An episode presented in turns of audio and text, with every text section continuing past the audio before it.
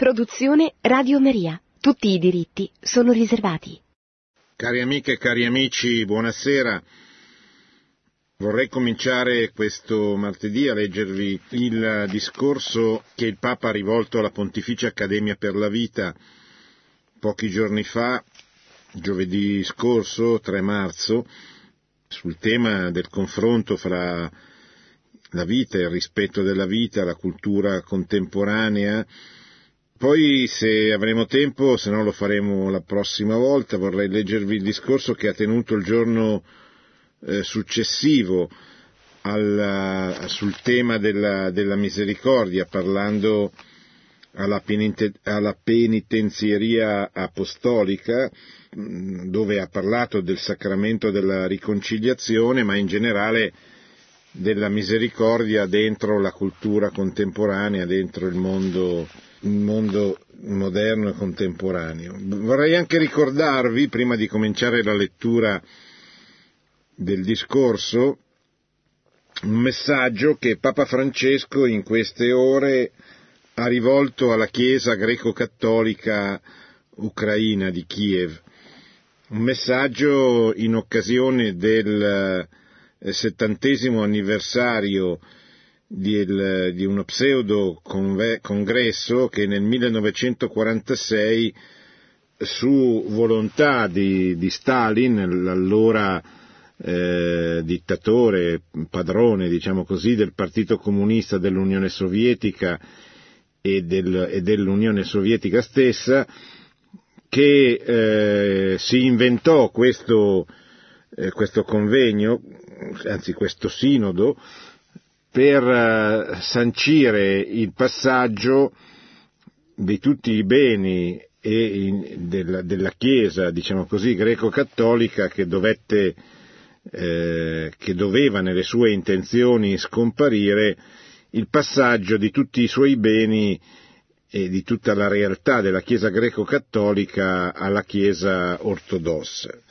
che era una Chiesa nazionale che il, lo Stato comunista poteva controllare molto più facilmente proprio perché non aveva una, un'autorità esterna come invece era il Vescovo di Roma, il capo, il, pap, il Papa per la Chiesa greco-cattolica. Questo avvenne nel 1946 e eh, fu un gesto molto eh, gravido di, di, conseguenze perché comportò per tutti i decenni successivi una gravissima persecuzione che colpirà la Chiesa eh, greco-cattolica producendo anche un numero elevato di martiri. La Chiesa greco-cattolica era quella Chiesa che eh, riconobbe l'autorità eh, di Roma nel, mm, dopo lo scisma del 1054, lo riconobbe molti secoli dopo, già in epoca moderna, e una porzione piccola ma, ma, ma numerosa, ma significativa delle, della, chiesa, della, chiesa, ortodossa eh, ucraina si riconciliò con Roma e rientrò in comunione con eh, il Santo Padre. Eh, questa chiesa, detta appunto greco-cattolica, viene celebrata, viene ricordata e viene eh, onorato il suo eroismo, proprio usa Papa Francesco queste parole in occasione di questo settantesimo anniversario. Perché è particolarmente importante questo messaggio? Perché, come sapete, durante l'incontro con eh, il vescovo, con il patriarca di Mosca, Kirill, Papa Francesco e il patriarca hanno stilato un lungo documento di cui abbiamo già parlato qui alla radio, che è, molto importante quindi l'evento è stato appunto epocale perché finalmente si sono incontrati il vescovo di Roma e il patriarca eh, di Mosca ma altrettanto importante è il documento che hanno sottoscritto, perché è un documento che va proprio contro lo spirito, eh, le ideologie del mondo contemporaneo, va contro eh, la mentalità contraria al diritto alla vita, alla centralità eh, della famiglia, va contro la mentalità laicista che pervade il mondo occidentale, in particolare i governi del mondo occidentale. E eh, a proposito di, di, quello che vi sto dicendo, questo documento dice ehm, oggi, parlando della Chiesa greco-cattolica, dice oggi il, il, il modo, diciamo così, di ricon, ricomporre la ferita, la frattura che c'è stata fra Roma e le chiese orientali, allora nel 1054 non c'era ancora Mosca, ma oggi Mosca rappresenta per gli ortodossi una componente molto molto importante, perché gli ortodossi non ci sono più a Costantinopoli, non ci sono più a Alessandria d'Egitto, quasi, non ci sono più di Antiochia, ma 70-80 milioni su 230 vivono proprio sotto l'autorità del patriarcato di Mosca. Quindi è stato molto importante, oltre che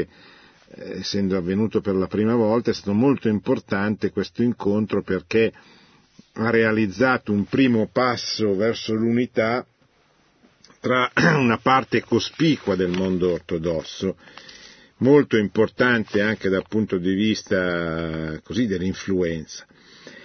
E, e qui dicevo, questo documento dice questo però non è il modo oggi, ed è vero, cioè nel senso che il, il, Papa e il Patriarca dialogano e si, si spera, tutti speriamo, che questo incontro sia la premessa di una riconciliazione totale fra tutte le chiese orientali e, il Papa e Roma, anche sulla scia di quella di quell'affermazione che fece San Giovanni Paolo II quando disse nella enciclica Autunum Sint e poi in, in discorsi successivi dice, disse posto che non ci sono grandi differenze dottrinali fra di noi, la differenza è il primato di Pietro Benissimo, fatemi delle proposte, pur rimanendo il fatto che il primato di Pietro non può essere messo in discussione,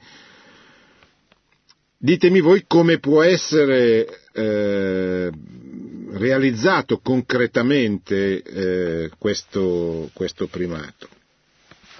Allora si disse, quando ci fu questo incontro, che i greco-cattolici l'avevano preso a male questo, questo incontro. E effettivamente c'era stata un'intervista che venne diffusa in cui il capo della Chiesa greco-cattolica di Ucraina, eh, così, eh, pur eh, ribadendo e riconoscendo la, la, la, l'autorità del Santo Padre, con il quale peraltro i due eh, che peraltro conosceva molto perché aveva vissuto eh, come arcivescovo dei greco-cattolici in Argentina, a Buenos Aires, durante l'episcopato di, del cardinale Bergoglio, e quindi sono amici, il Papa sull'aereo tornando dal viaggio in Messico lo ricorda, dice siamo amici, e però eh, nell'intervista all'arcivescovo di Kiev aveva riconosciuto che insomma, per, per i greco-cattolici che vivono soprattutto in questo momento questa grande contrapposizione militare e politica con la Russia di Putin, che ha eh, occupato una parte eh, dell'Ucraina e con la quale sostanzialmente l'Ucraina è in guerra, l'Ucraina è in guerra con la Russia di Putin, è evidente che questa apertura, queste dichiarazioni comuni, questa volontà di non, eh, di non sovrapporsi, di non contrapporsi per puntare a una unità a una riunificazione completa e totale abbiano dato dei problemi ai fedeli cattolici, greco-cattolici e al loro arcivescovo a, a Kiev.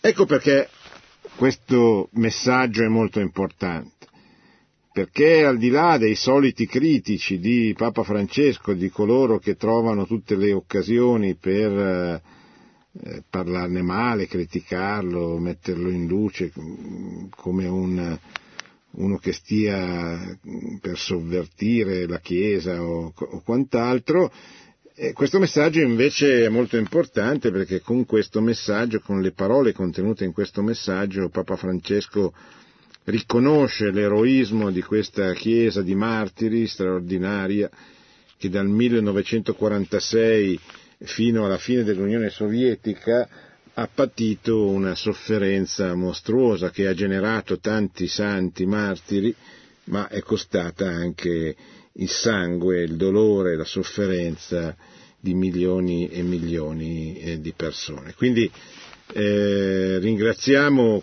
per questo documento, questo intervento, ringraziamo il Papa e ringraziamo soprattutto i tanti martiri greco-cattolici che hanno eh, testimoniato in questi decenni e hanno permesso con la loro resistenza, con le loro vite offerte per la causa, per la gloria di Dio, hanno permesso che eh, questa ricomposizione conoscesse proprio in questi ultimi giorni un'accelerazione molto importante che ci fa ben sperare per la possibilità di recuperare veramente l'unità fra le chiese orientali e, e, e Roma.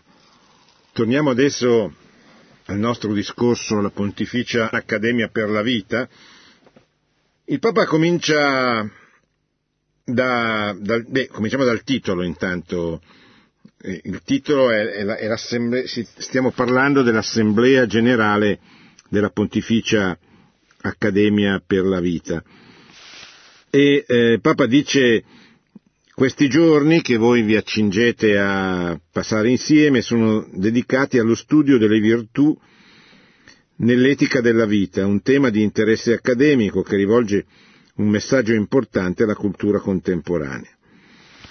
E qual è questo messaggio? Il bene che l'uomo compie non è il risultato di calcoli o di strategie, nemmeno è il prodotto dell'assetto genetico o dei condizionamenti sociali, ma è frutto di un cuore ben disposto, della libera scelta che tende al vero bene. Non bastano la scienza e la tecnica, per compiere il bene occorre la sapienza del cuore. Che cosa ci dice il Papa? Beh, anzitutto ci dice che il bene dipende dal cuore dell'uomo.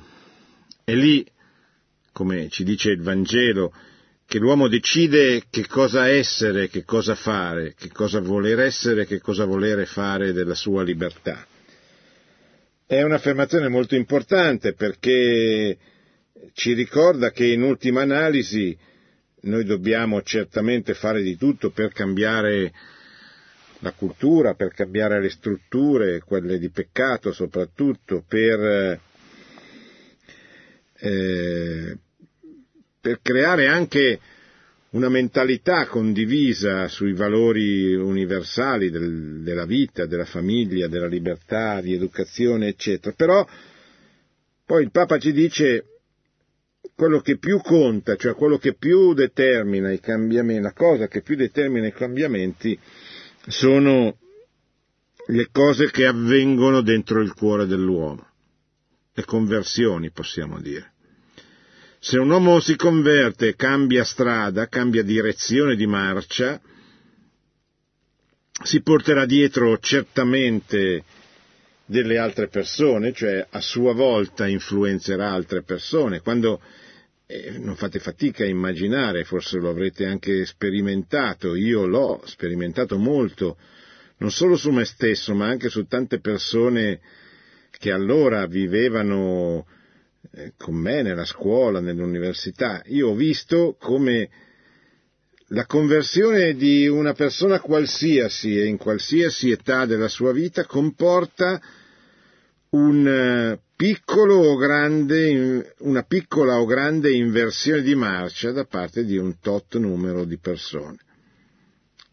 Questo a conferma di una verità molto, molto, su cui molto poco si riflette, ma che è profondamente vera. L'uomo non si salva da solo, ma si salva con gli altri, con le relazioni che è riuscito a costituire nel corso della sua vita. Perché l'uomo è un animale politico, diceva Aristotele, è un essere sociale, è un essere che raggiunge la sua perfezione, la perfezione della sua umanità, attraverso le relazioni che riesce a costruire con gli altri, in primis, cioè a partire dal matrimonio. E quindi il Papa dice va bene la scienza, va bene la tecnica, ci vogliono, ma è anzitutto il cuore, è nel cuore dell'uomo che l'uomo decide dove volere andare, che cosa volere fare, eccetera.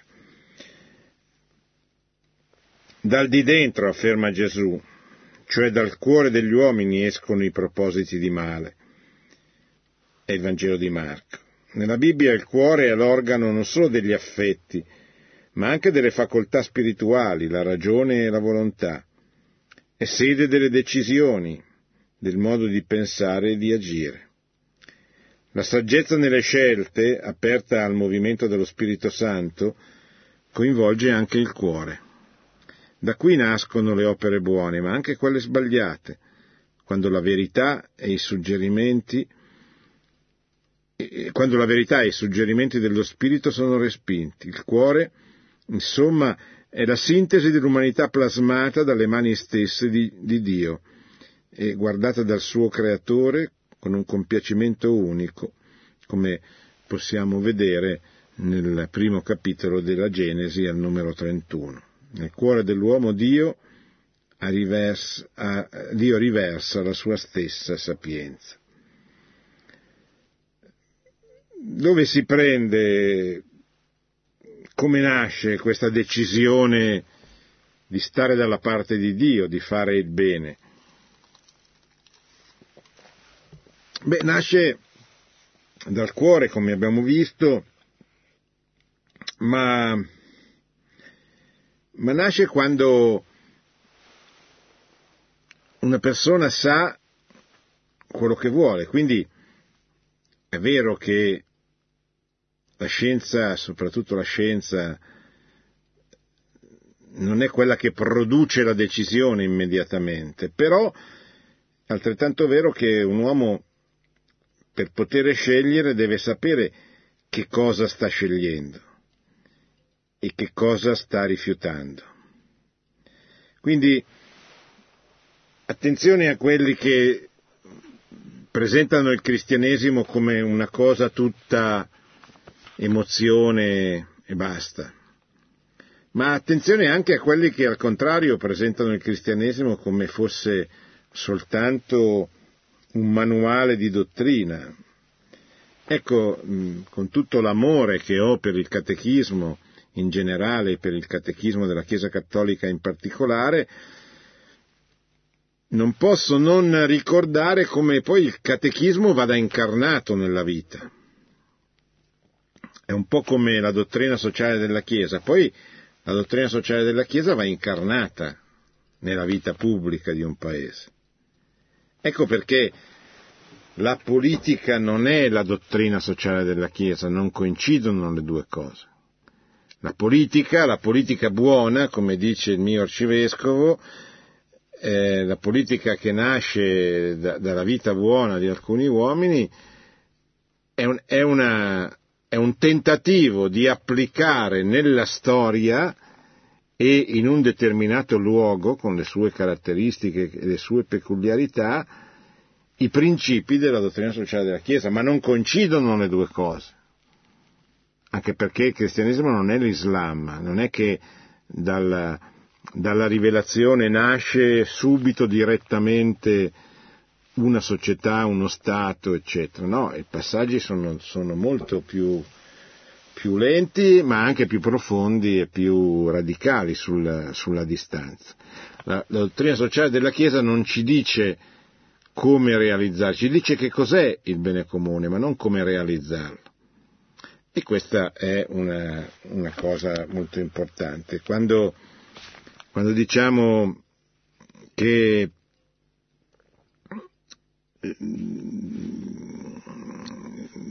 dove nasce la decisione, la decisione di stare dalla parte giusta, di stare dalla parte di Dio, di fare il bene, ecco la decisione nasce dal cuore.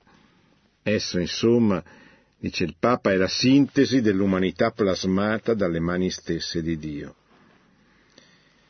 Nel nostro tempo alcuni orientamenti culturali non riconoscono più l'impronta della sapienza divina nelle realtà create e neppure nell'uomo. Eh, cioè, oggi la cultura dominante disprezza, relega il cristianesimo in un angolo. Qual è la conseguenza di questa cultura, di questa ideologia così diffusa?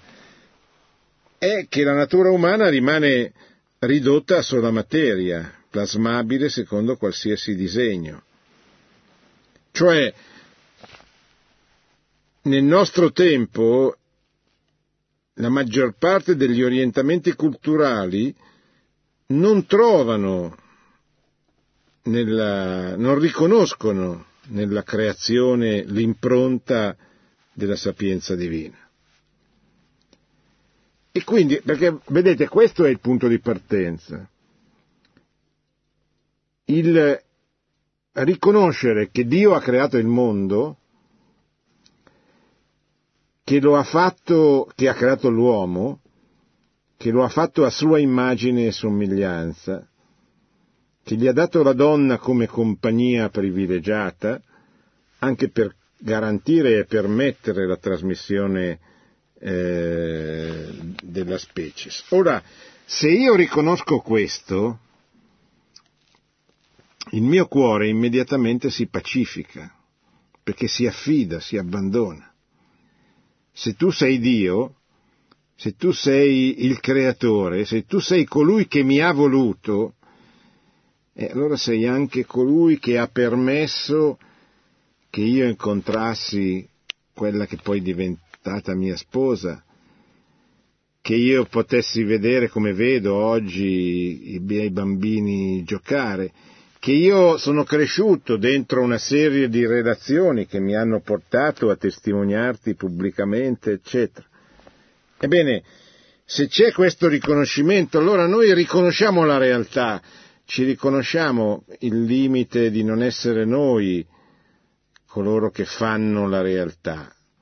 La realtà esiste, siamo noi che dobbiamo riconoscerla. Dobbiamo anche amarla, apprezzarla, non tanto la realtà storica che è frutto spesso così della, della malizia, delle ideologie, ma la realtà del progetto di Dio su di me, Dio che mi ha voluto qui, in questa epoca, in questo secolo, in questa nazione, in questa famiglia, in questo contesto. Perché? Perché per me, se mi fido, questo è il modo con cui Dio mi vuole salvare, mi vuole, vuole che io mi santifichi. E quindi, e quindi io riconosco e, e, e mi abbandono nelle braccia del padre. Perché come il bambino in braccio al papà si sente sicuro, perché sa che il papà vuole la sua vita, vuole proteggerlo e quindi farà di tutto per eh, trovargli la strada migliore. Il principio di realtà è il punto di partenza di qualsiasi ragionamento, sia personale che sociale. Ma è l'atteggiamento stesso che, che manca nei confronti della realtà e il Papa ce lo fa notare. Nel nostro tempo alcuni orientamenti culturali non riconoscono più l'impronta della sapienza divina nelle realtà create e neppure nell'uomo.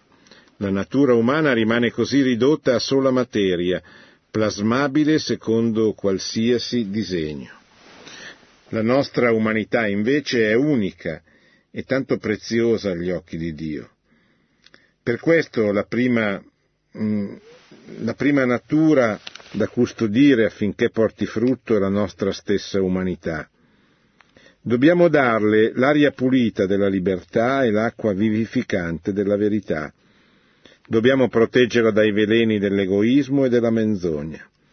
Sul terreno della nostra umanità potrà allora sbocciare una grande varietà di virtù.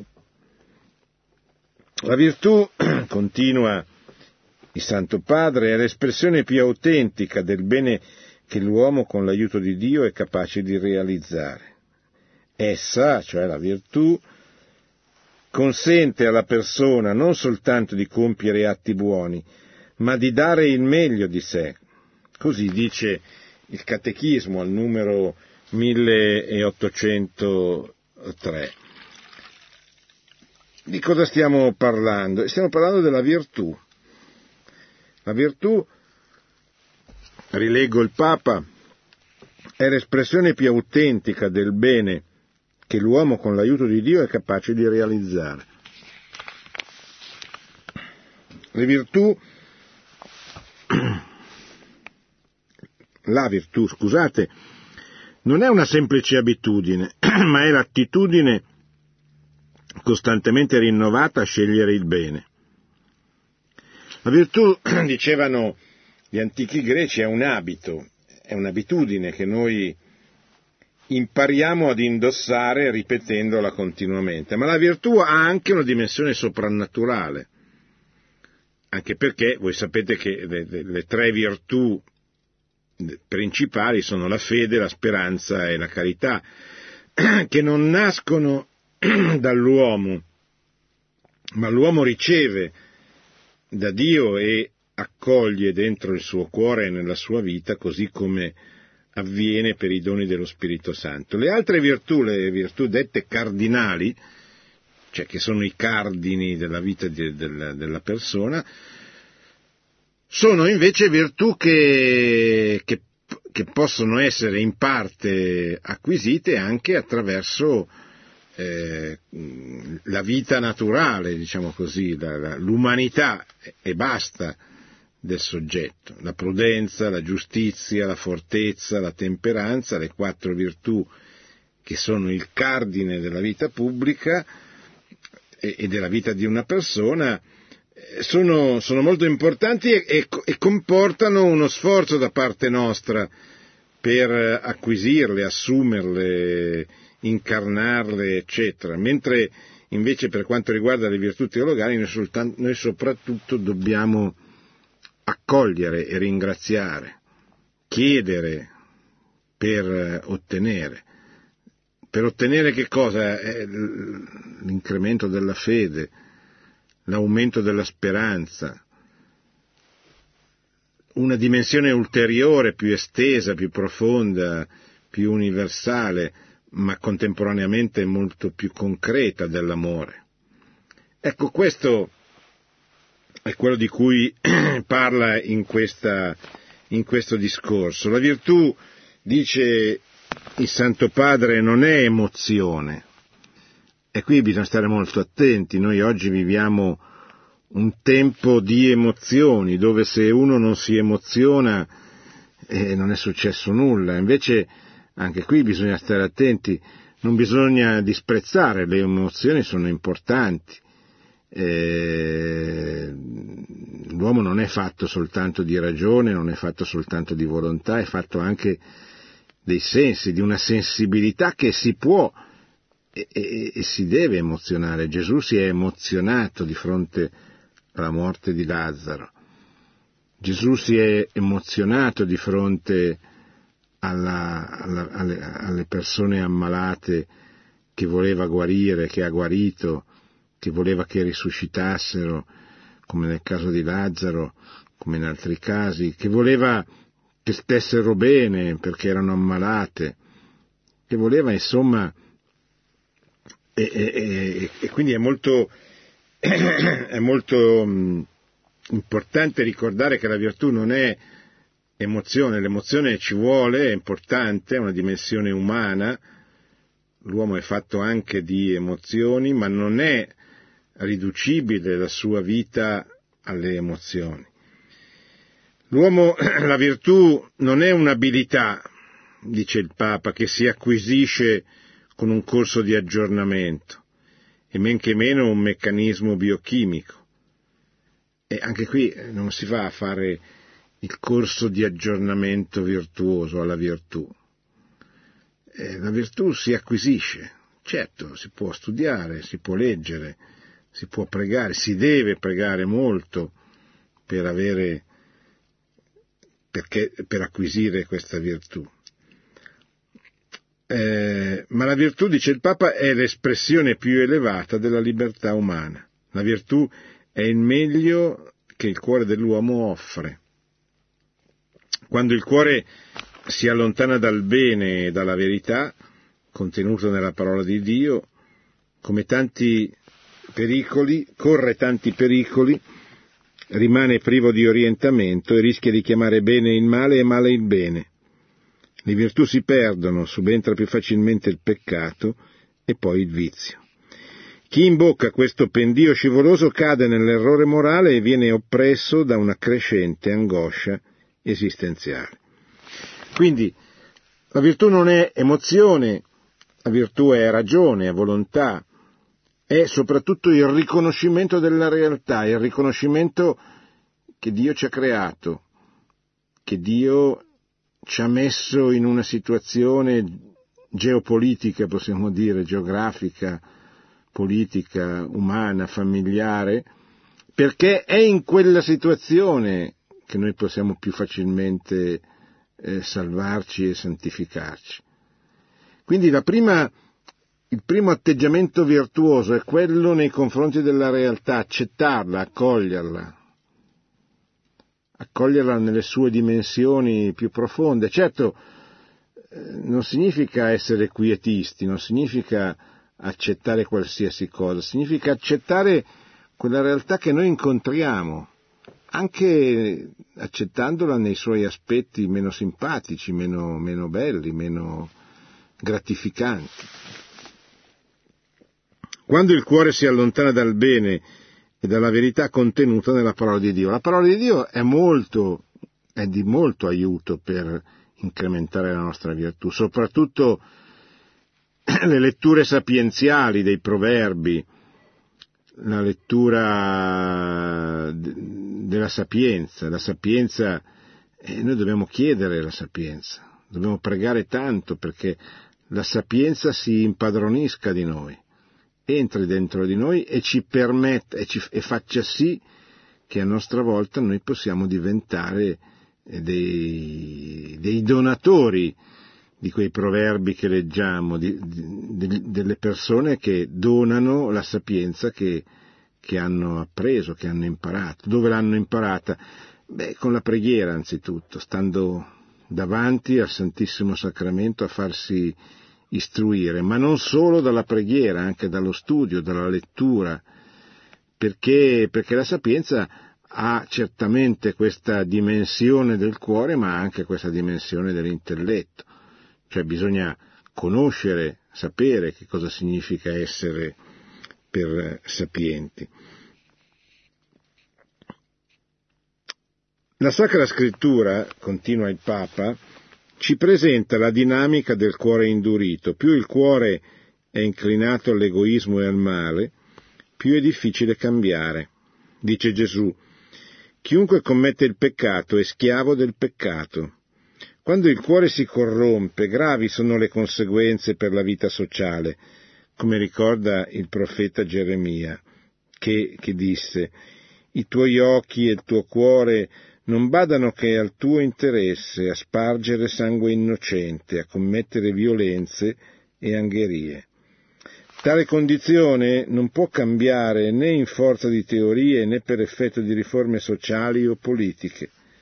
Solo l'opera dello Spirito Santo può riformare il nostro cuore.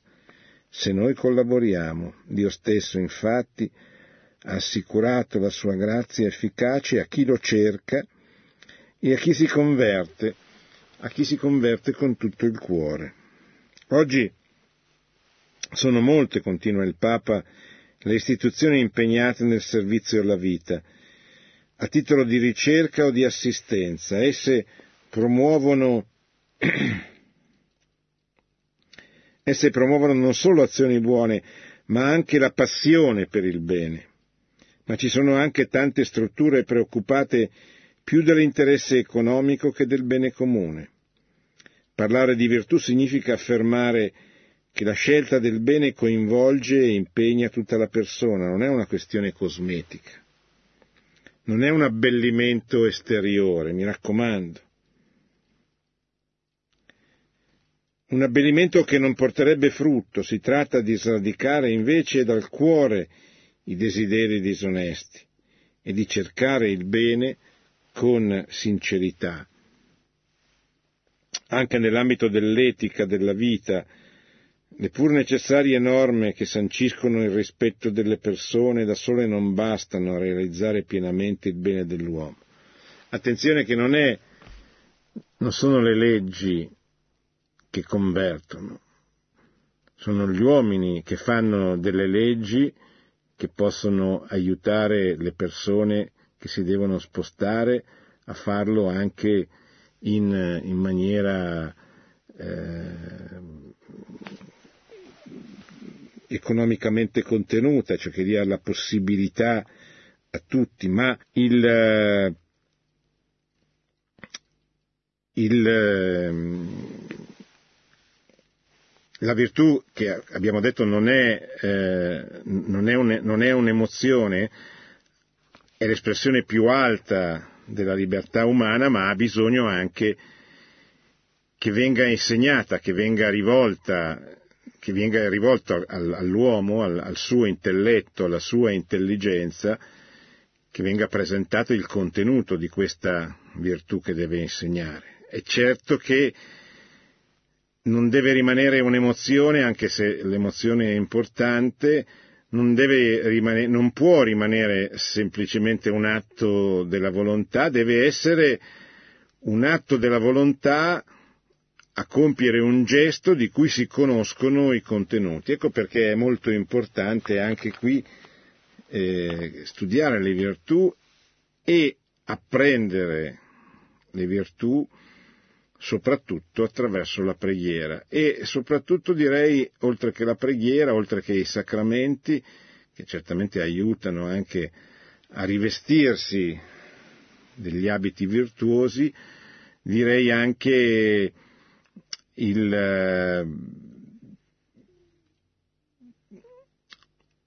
la lettura spirituale della Sacra Scrittura, della parola di Dio in modo particolare di quei libri sapienziali dell'Antico Testamento come la, la Sapienza e i Proverbi, che eh, sono un distillato di quella virtù così fondamentale che in qualche modo orienta tutte le altre, che è la, la sapienza.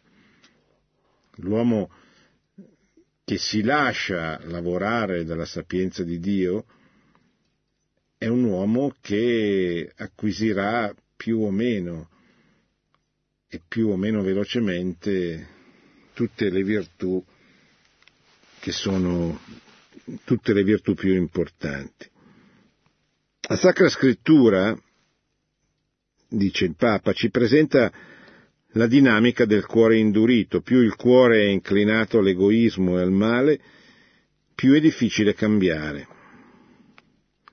Perché questo avviene? Perché, come dice Gesù nel Vangelo di Giovanni, chiunque commette il peccato è schiavo del peccato. Eh, il peccato è qualcosa che quando tu lo commetti poi ti tira dalla sua parte. Non dimentichiamoci che a monte del peccato c'è il demonio, c'è un uomo, c'è un angelo estremamente furbo, intelligente.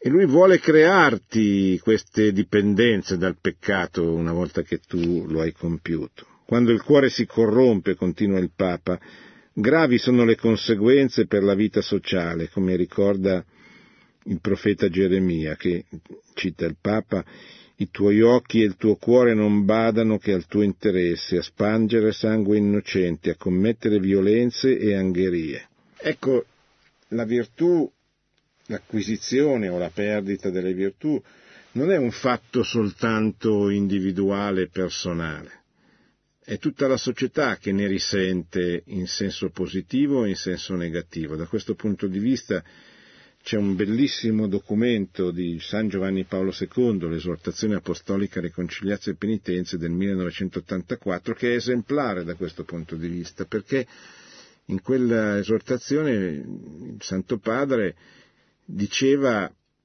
che, che, che il peccato ha una dimensione sociale, perché l'uomo, qualsiasi cosa decida di fare, la fa e facendola coinvolge gli altri o li eleva se ha dei comportamenti virtuosi o li abbassa se ha dei comportamenti peccaminosi. Oggi sono molte le istituzioni impegnate nel servizio alla vita, a titolo di ricerca o di assistenza. Esse, queste, queste istituzioni, promuovono non solo azioni buone, ma anche la passione per il bene ma ci sono anche tante strutture preoccupate più dell'interesse economico che del bene comune. Parlare di virtù significa affermare che la scelta del bene coinvolge e impegna tutta la persona, non è una questione cosmetica, non è un abbellimento esteriore che non porterebbe frutto. Si tratta di sradicare dal cuore i desideri disonesti e di cercare il bene con sincerità anche nell'ambito dell'etica della vita le pur necessarie norme che sanciscono il rispetto delle persone da sole non bastano a realizzare pienamente il bene dell'uomo. Proprio noi in questi mesi siamo stati eh, impegnati in una grande battaglia etica per, per la vita, in questo caso per la famiglia, ma tante battaglie per la vita sono state combattute negli ultimi mesi, anni, decenni. Ora noi non possiamo pensare di esaurire il nostro apostolato, la nostra missione culturale, spirituale, con eh, le battaglie, quelle che scaldano il cuore, che emozionano in senso positivo. Però ci sono anche queste. Cosa voglio dire? Voglio dire che è più importante se si riesce a così a fare crescere una comunità nella comprensione dell'importanza della virtù, delle virtù, della centralità della vita, della famiglia, far capire loro come queste questi valori sono fondamentali non solo per il singolo che si sforza di osservarli, ma per il bene di tutta la comunità, per il bene comune. Però attenzione, non illudiamoci che bastino queste battaglie politiche, legali, molto propagandistiche.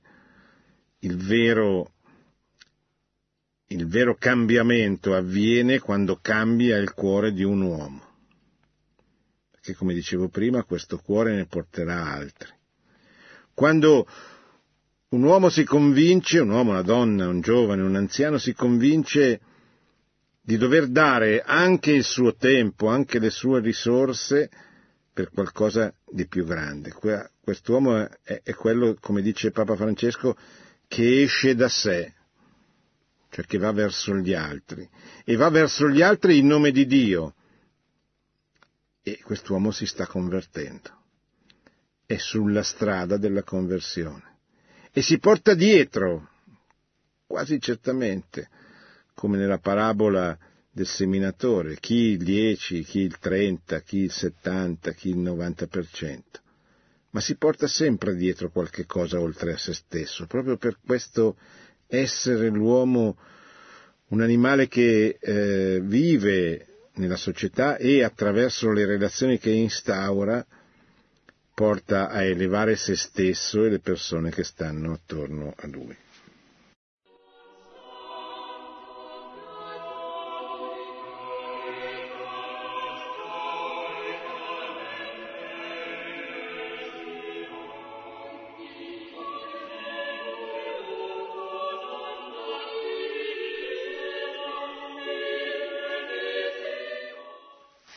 Pronto?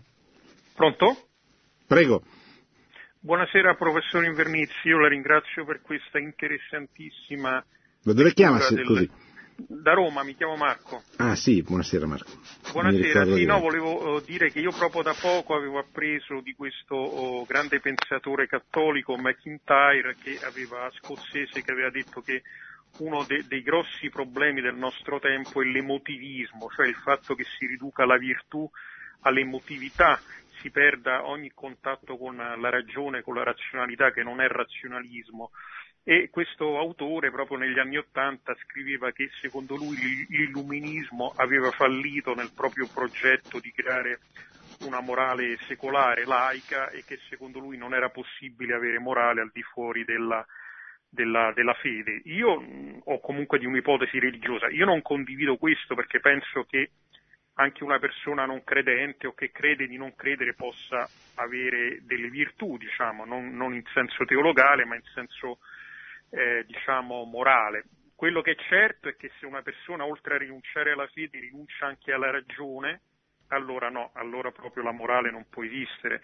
E da questo punto di vista volevo chiederle se lei condivide con me l'idea che noi siamo stati anche ingannati due volte, una volta ritenendo che Dio ci privasse della libertà quando ce la dona, due ci è stato venduto oh, che la ragione è quella dell'illuminismo, è, è l'utilitarismo economicista, è la ragione strumentale denunciata da Adorno negli anni 30, quando la ragione invece è la ragione della cultura greca, quella di che diceva Benedetto XVI, la ragione di San Tommaso, è l'identificare una razio dell'universo al di là dell'individuo. A noi ci è stata venduta una ragione puramente individualistica. Quindi, ancora una volta, noi abbiamo una grande opportunità come Chiesa non solo di riscoprire e offrire la fede, ma anche di riscoprire quella ragione che ci è stata spogliata, che ci è stata sottratta da persone che hanno voluto via via sostituire la dea ragione, eh,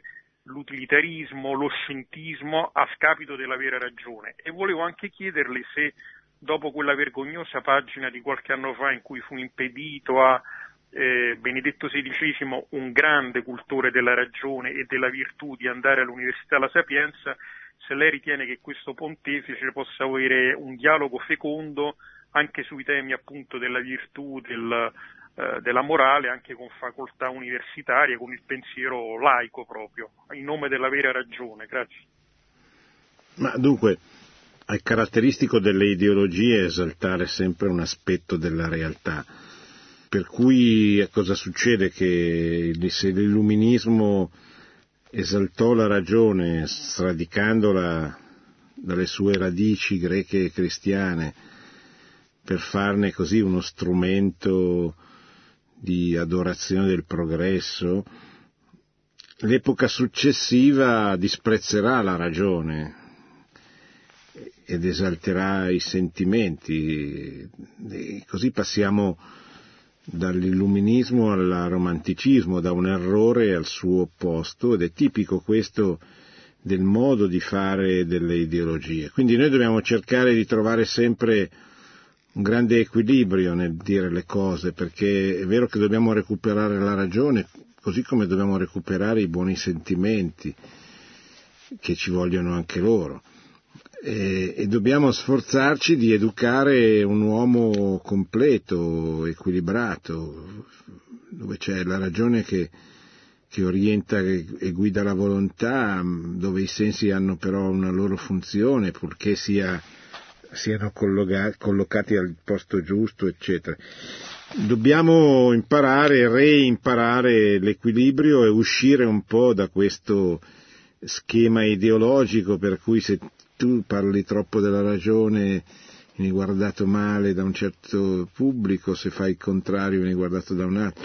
Cioè dobbiamo imparare a cercare proprio la verità delle cose, quella verità che Dio ha messo nelle cose creandole, dando a ciascuna una propria identità e anzitutto all'uomo, alla persona umana, che, che è chiamata a condividere con lui per sempre nella, nella felicità eterna eh, la, la, gioia del dono che ha ricevuto. Pronto? Pronto? Sì. Buonasera, mi chiamo Luca, chiamo dalla Sardegna. Mi dica, mi dica.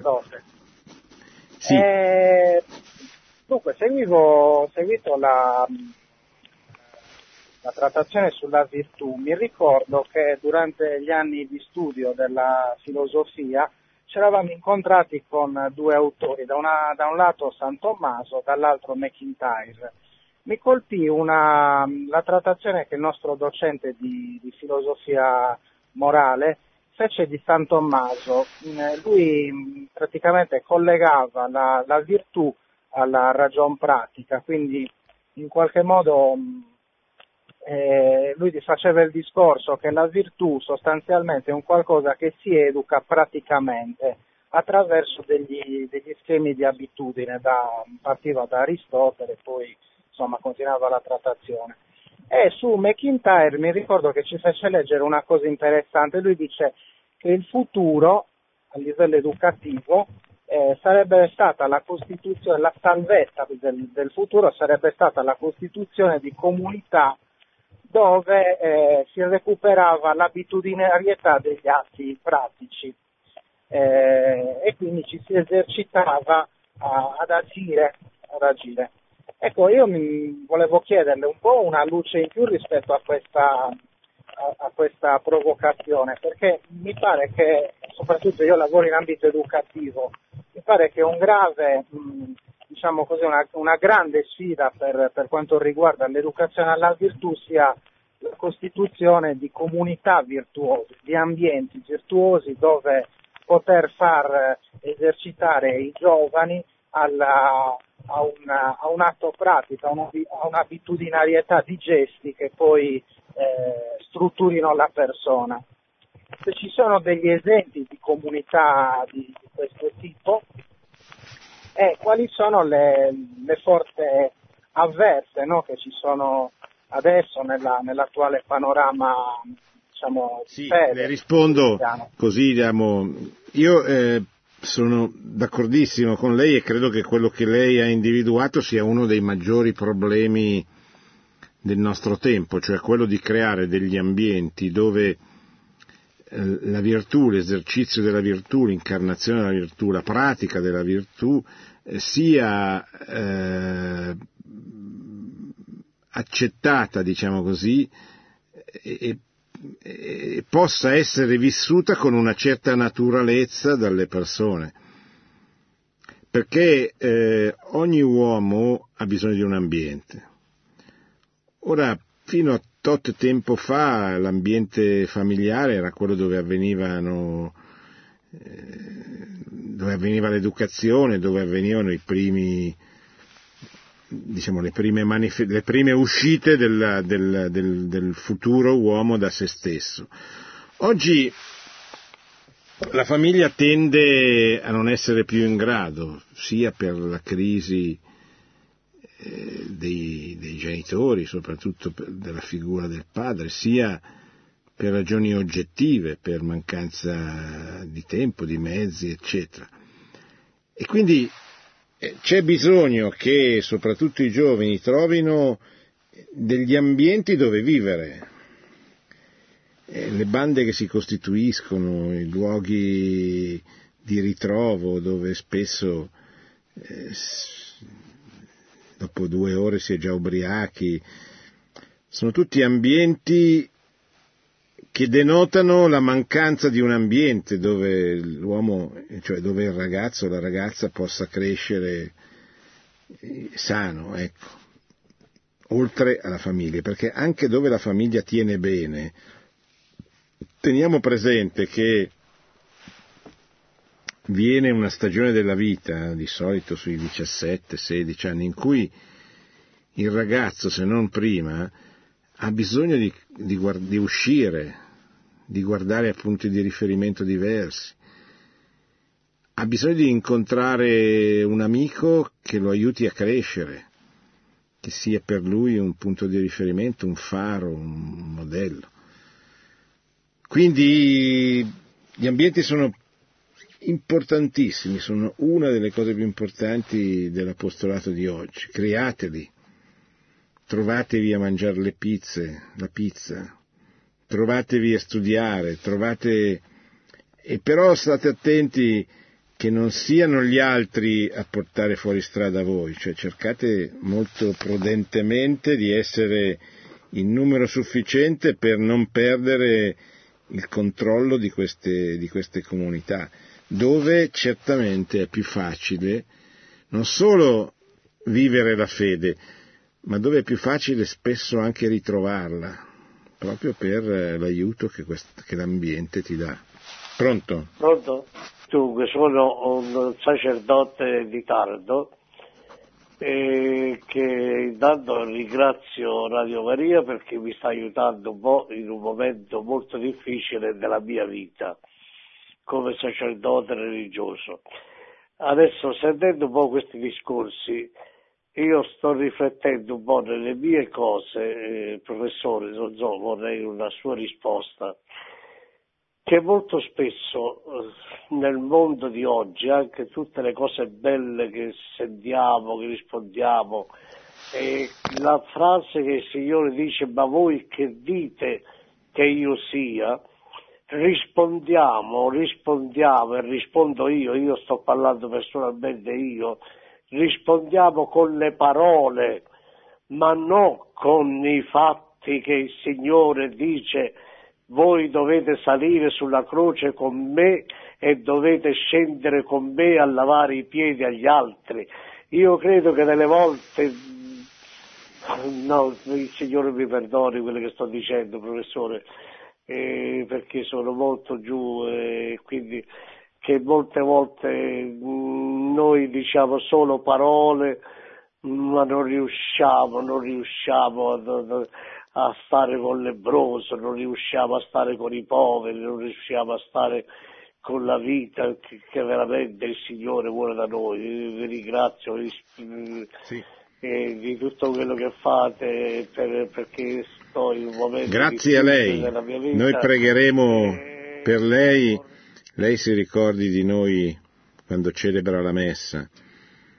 Anche qui, eh, anche i sacerdoti,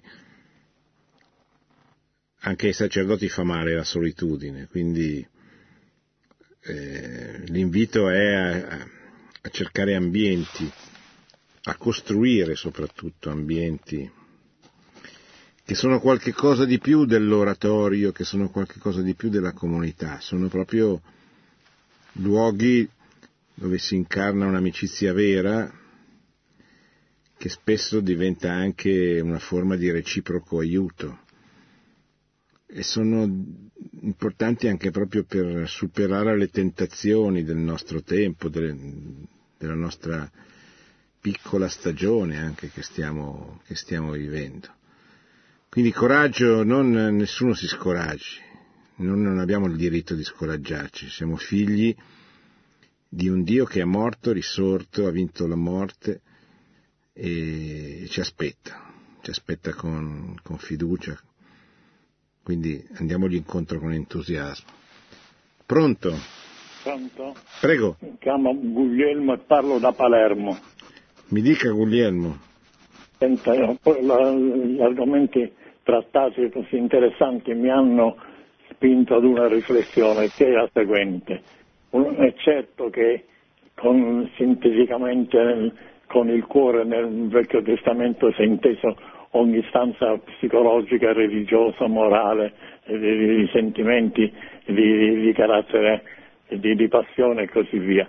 Però mi pare che bisognerebbe fare una certa distinzione diciamo pure eh, che nel cuore possono venire i sentimenti che non si possono tanto controllare, i sentimenti si possono eh, sentire, appunto, si possono anche assentire nel senso di discutere un po', ma fino a quando non si consente non c'è responsabilità, quindi a me pare che sia da distinguere il sentire, diciamo, l'assentire dal consentire. E se vogliamo possiamo immaginare che il, il cuore sia la sede del sentimento e che tanto convenzionalmente la, la, testa sia il senso il, la, la, sede del consenso, ma fino a quando non si ha consenso mi pare che non c'è responsabilità, sì. qualunque cosa si sia sentita. Chiudo. Sì, sì, ma sicuramente questo è quello che dice il catechismo. La, la responsabilità avviene quando c'è la piena avvertenza e il deliberato consenso, se no non c'è. Siamo arrivati alla fine, approfitto per ricordare che non abbiamo potuto fare l'altro discorso, mancava il tempo, che è molto importante, lo faremo, un discorso alla penitenzieria e ha come obiettivo quello di, di dimostrare, di far capire l'importanza soprattutto in quest'anno, ma non solo del sacramento della riconciliazione. La confessione è un grande dono che Dio ci ha fatto, ci dà eh, libertà, ci dà pace, ci dà la forza e la voglia di andare avanti. Quando un uomo è in difficoltà, vada a confessarsi, ritroverà molte energie e, e sarà pronto per, eh, per ricominciare. Poi vada anche a leggersi per esempio Reconciliazio e Penitenzia, grande esortazione apostolica del grande Giovanni Paolo II del 1984, ma come vedrete, come leggerete, è un documento di grande importanza anche proprio dal punto di vista della dottrina sociale della Chiesa, perché apre questa continuità, cioè si comincia a, a cercare, a praticare la virtù sulla propria persona, ma poi si sente inevitabilmente, se si è cristiani veramente, il bisogno di comunicare agli altri e di costruire dei luoghi dove sia più facile comunicare la fede che abbiamo ricevuto. Ringrazio gli amici Luca e Marco in regia, ricordo che i programmi di Radio Maria continuano. Produzione Radio Maria. Tutti i diritti sono riservati.